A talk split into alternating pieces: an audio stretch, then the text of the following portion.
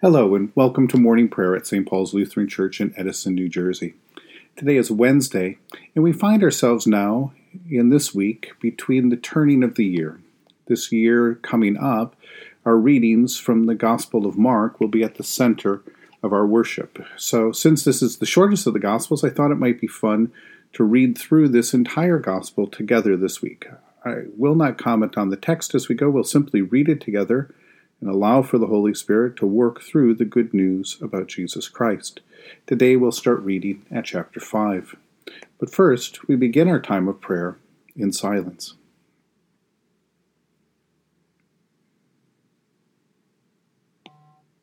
In the name of the Father, and of the Son, and of the Holy Spirit. Amen. O Lord, open my lips, and my mouth shall proclaim your praise. Glory to the Father, and to the Son, and to the Holy Spirit, as it was in the beginning, is now, and will be forever. Amen. Alleluia.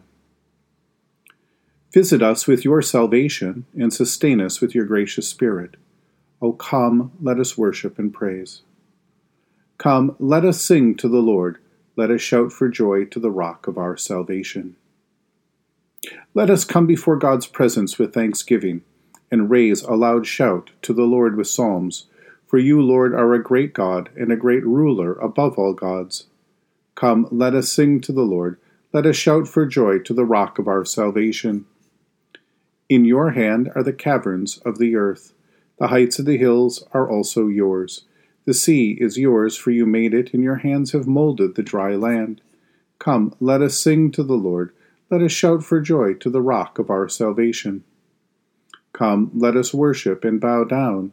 Let us kneel before the Lord our Maker. For the Lord is our God, and we are the people of God's pasture and the sheep of God's hand. Come, let us sing to the Lord. Let us shout for joy to the rock of our salvation. You have been born anew through the living and abiding Word of God. A reading from the Holy Gospel according to St. Mark. We begin today at chapter 5. They came to the other side of the sea, to the region of the Gerasenes.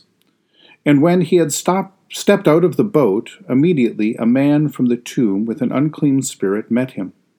He lived among the tombs, and no one could restrain him any more, even with a chain, for he had often restra- restrained with shackle, uh, shackles and chains. But the chains he would wrench apart, and the shackles he broke in pieces, and no one had the strength to subdue him. Night and day among the tombs and on the mountains, he was always howling and bruising himself with stones. When he saw Jesus from a distance, he ran and bowed down before him, and he shouted at the top of his voice, What have you to do with me, Jesus, Son of the Most High God? I adjure you by God, do not torment me. For he had said to him, Come out of him, you unclean spirit. Then Jesus asked him, What is your name? He replied, My name is Legion, for we are many he begged him earnestly not to send him out of the region. Now, on the hillside of there, uh, now there on the hillside was a great herd of swine feeding, and the unclean spirit begged him, "Send us into the swine; let us enter them." So he gave them permission, and the unclean spirit came out and entered the swine, and the herd, numbering about two thousand, stampeded down a steep bank into the sea and were drowned in the sea. The swineherds ran off and told it to the city and in the country. Then people came to see what it was that had happened. They came to Jesus and saw the man possessed by demons sitting there, clothed and in his right mind, the very man who had the legion, and they became frightened. Those who had seen what happened to the man possessed by demons and to the swine reported it. Then they began to beg Jesus to leave their neighborhood. As he was getting into the boat, the man who had been possessed by demons begged him that he might be with him. But Jesus refused and said to him, Go home to your own people and tell them how much the Lord has done for you and what mercy he has shown you. And he went away and he began to proclaim in the Decapolis how much Jesus had done for him, and everyone was amazed. When Jesus had crossed again in the boat to the other side, a great crowd gathered around him, and he was by the sea. Then one of the leaders of the synagogue named Jairus came, and when he saw him, fell at his feet and pleaded with him repeatedly, My little daughter is at the point of death. Come, lay your hands on her, so that she may be weighed well and live. So he went with him, and a large crowd followed him and pressed in on him. Now there was a woman who had been suffering from a flow of blood for twelve years. She had endured much under many physicians, and had spent all she had, and she was no better, but rather grew worse. She had heard about Jesus, and came up behind him in the crowd, and touched his cloak. For she said, If I but touch his cloak, I will be made well. Immediately her flow of blood stopped, and she felt in her body that she was healed of her disease. Immediately aware that that power had gone forth from him, Jesus turned about in the crowd and said, Who touched my cloak? And his disciples said to him, You see the crowd pressing in on you? How can you say, Who touched me? He looked around to see who had done it. But the woman, knowing what had happened, to her, came in fear and trembling, fell before him, and told him the whole truth. He said to her, Daughter, your faith has made you well. Go in peace and be healed of your disease. While he was still speaking, some people came from the synagogue leader's house to say, Your daughter is dead. Why trouble the teacher any further? But overhearing what they said, Jesus said to the synagogue leader, Do not be afraid, only believe. He allowed no one to follow him except Peter, James, and John, the brother of James. And when they came to the synagogue leader's house, he saw a commotion, people weeping and wailing loudly. When he had entered, he said to them, Why do you make a commotion and weep? The child is not dead, but sleeping. And they laughed at him. Then he put them all outside and took the child's father and mother and those who were with him and went in where the child was. Taking her by the hand, he said to her, Talitha cum, which means, Little girl, get up. And immediately the girl stood up and began to walk about. She was twelve years of age. At this they were overcome with amazement. He strictly ordered them that no one should know this, and told them to give her something to eat. He left that place and he came to his hometown, and his disciples followed him. On the Sabbath he began to teach in the synagogue, and many who heard him were astonished. They said, where did this man get all of this? What is this wisdom that has been given to him? What deeds of power are being done by his hands? Is not this the carpenter, the son of Mary, the brother of James and Joseph and Judas and Simon? And are not his sisters here with us? And they took offense at him. Then Jesus said to them, Prophets are not without honor, except in their hometown and among their own kin and in their own house. And he could do no deeds of power there except that he laid his hands on a few sick people and cured them. And he was amazed at their unbelief. Then he went about the villages teaching. He called the twelve, and he began to send them out two by two, and gave them authority over unclean spirits. He ordered them to take nothing for their journey except a staff, no bread, no bag, no money in their belts, but to wear sandals, and not to put on two tunics. He said to them, Wherever you enter a house, stay there until you leave the place. If any place will not welcome you, and they refuse to hear you, as you leave, shake off the dust that is on your feet as a testimony against them. So they went out and they proclaimed that all should repent. They cast out many demons and anointed with oil many who were sick and cured them. King Herod heard of it, for Jesus' name had become known. Some were saying John the Baptizer has been raised from the dead and for this reason these powers are at work in him. But others said, It is Elijah, and others said, It is a prophet like one of the prophets of old. But when Herod heard of it, he said, John, whom I beheaded, has been raised. For Herod himself had sent men and arrested John, bound him, and put him into prison on account of Herodias, his brother Philip's wife, because Herod had married her. For John had been telling Herod, It is not lawful for you to have your brother's wife and Herodias had a grudge against him and wanted to kill him. But she could not, for Herod feared John, knowing that he was a righteous and holy man, and he protected him. When he heard him, he was greatly perplexed, and yet he liked to listen to him. But an opportunity came when Herod on his birthday gave a banquet for his courtiers and officers who were leaders of Galilee. When his daughter, Herodias, came in and danced, she pleased Herod and his guests.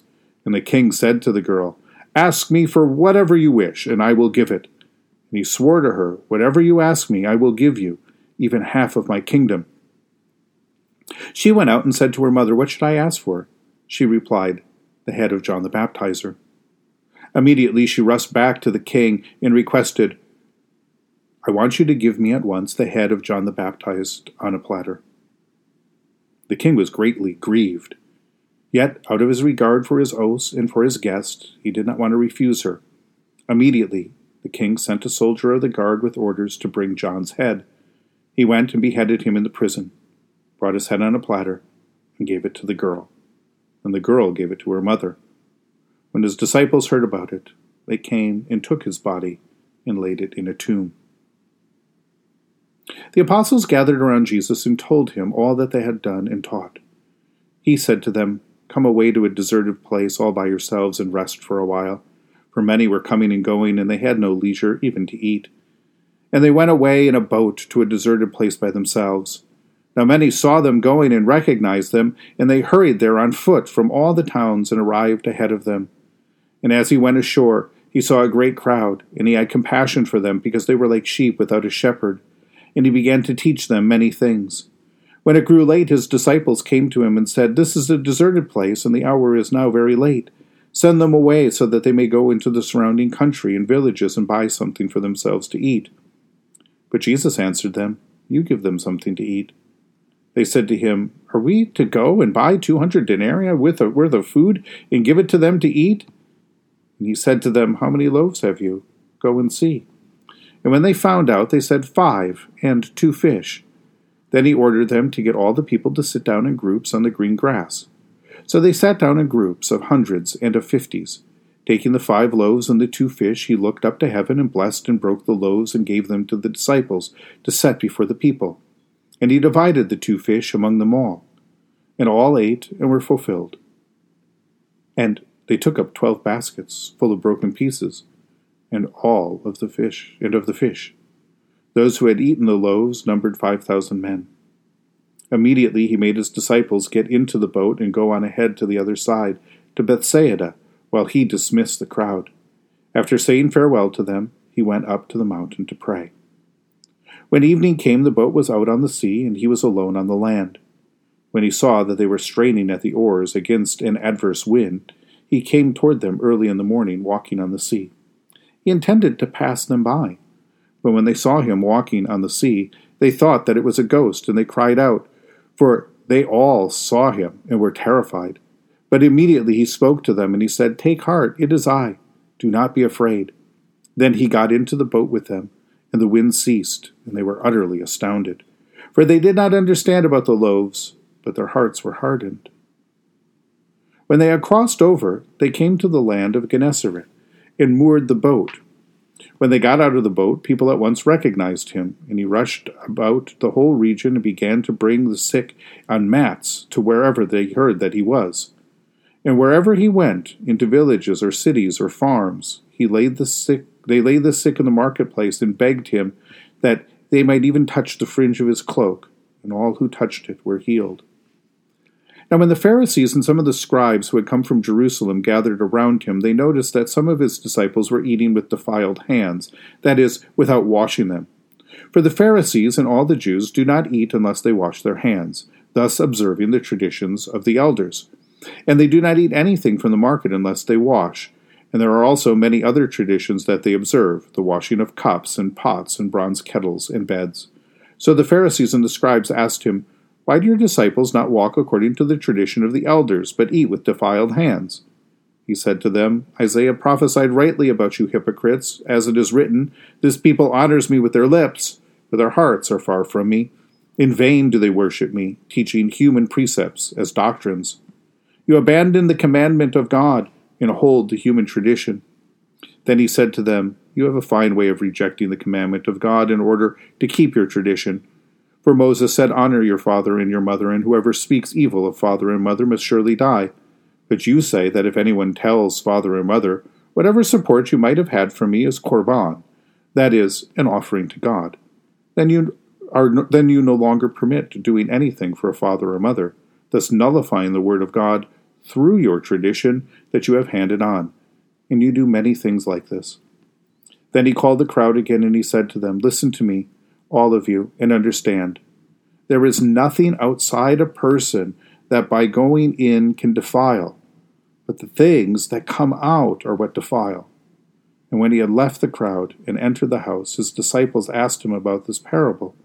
And he said to them, So are you also without understanding? Do you not see that whatever goes into a person from outside cannot defile, since it enters not the heart, but the stomach, and goes out into the sewer? Thus he declared all foods clean. And he said, It is what comes out of a person that defiles. For it, it is from within, from the human heart, that evil intentions come sexual immorality, theft, murder, adultery, avarice, wickedness, deceit, debauchery, envy, slander, pride, folly. All these evil things come from within, and they defile a person. From there he set out, and he went away to the region of Tyre. He entered a house and did not want anyone to know that he was there, yet he could not escape notice. But a woman whose little daughter had an unclean spirit immediately heard about him, and she came and bowed down at his feet. Now the woman was a Gentile, of Syrophoenician origin. She begged him to cast out the demon from her daughter. He said to her, Let the children be fed first, for it is not fair to take the children's food and throw it to the dogs. But she answered him, Sir, even the dogs under the table eat the children's crumbs. And then he said to her, For saying that, you may go the demon has left your daughter. And when she went home, she found the child lying in the bed and the demon gone. Then he returned from the region of Tyre and went by way of Sidon toward the Sea of Galilee in the region of the Decapolis. They brought to him a deaf man who had an impediment in his speech, and they begged him to lay his hand on him. He took him aside in private, away from the crowd, put his fingers into his ears. He spat, he touched his tongue, then looked up into heaven he sighed and said, Ephphatha, that is, be open. And his ears were opened. His tongue was released, and he spoke plainly. Then Jesus ordered them to tell no one, but the more he ordered them, the more zealously they proclaimed it. They were astounded beyond measure, saying, He has done everything well. He even makes the deaf to hear and the mute to speak. In the tender compassion of our God, the dawn from on high shall break upon us. Blessed are you, Lord, the God of Israel. You have come to your people and set them free. You have raised up for us a mighty Savior, born of the house of your servant David. In the tender compassion of our God, the dawn from on high shall break upon us. Through your holy prophets, you promised of old to save us from our enemies, from the hands of all who hate us, to show mercy to our forebears, and to remember your holy covenant. This was the oath you swore to our father Abraham, to set us free from the hands of our enemies, free to worship you without fear, holy and righteous before you all the days of our life. In the tender compassion of our God, the dawn from on high shall break upon us. And you, child, shall be called the prophet of the Most High, for you will go before the Lord to prepare the way, to give God's people the knowledge of salvation by the forgiveness of their sins. In the tender compassion of our God, the dawn from on high shall break upon us to shine on those who dwell in darkness and the shadow of death, and to guide our feet into the way of peace. In the tender compassion of our God, the dawn from on high shall break upon us. The Lord be with you. Let us pray. Mighty God of mercy, we thank you for the resurrection dawn, bringing the glory of our risen Lord who makes every day new. Especially we thank you for the sustaining goodness of your good creation for the new creation in Christ and all gifts of healing and forgiveness, for the gift of relationship with others, for the communion of faith in your church. For who else, for what else are we grateful? Merciful God of might, renew this weary world. Heal the hurts of all of your children and bring about your peace for all in Christ Jesus, the living Lord. Especially we pray for those who govern the nations of the world for the people in countries ravaged by strife or warfare, for all who work for peace and international harmony, for all who strive to save the earth from carelessness and destruction, for the Church of Jesus Christ in every land. For who else, for what else do we pray today?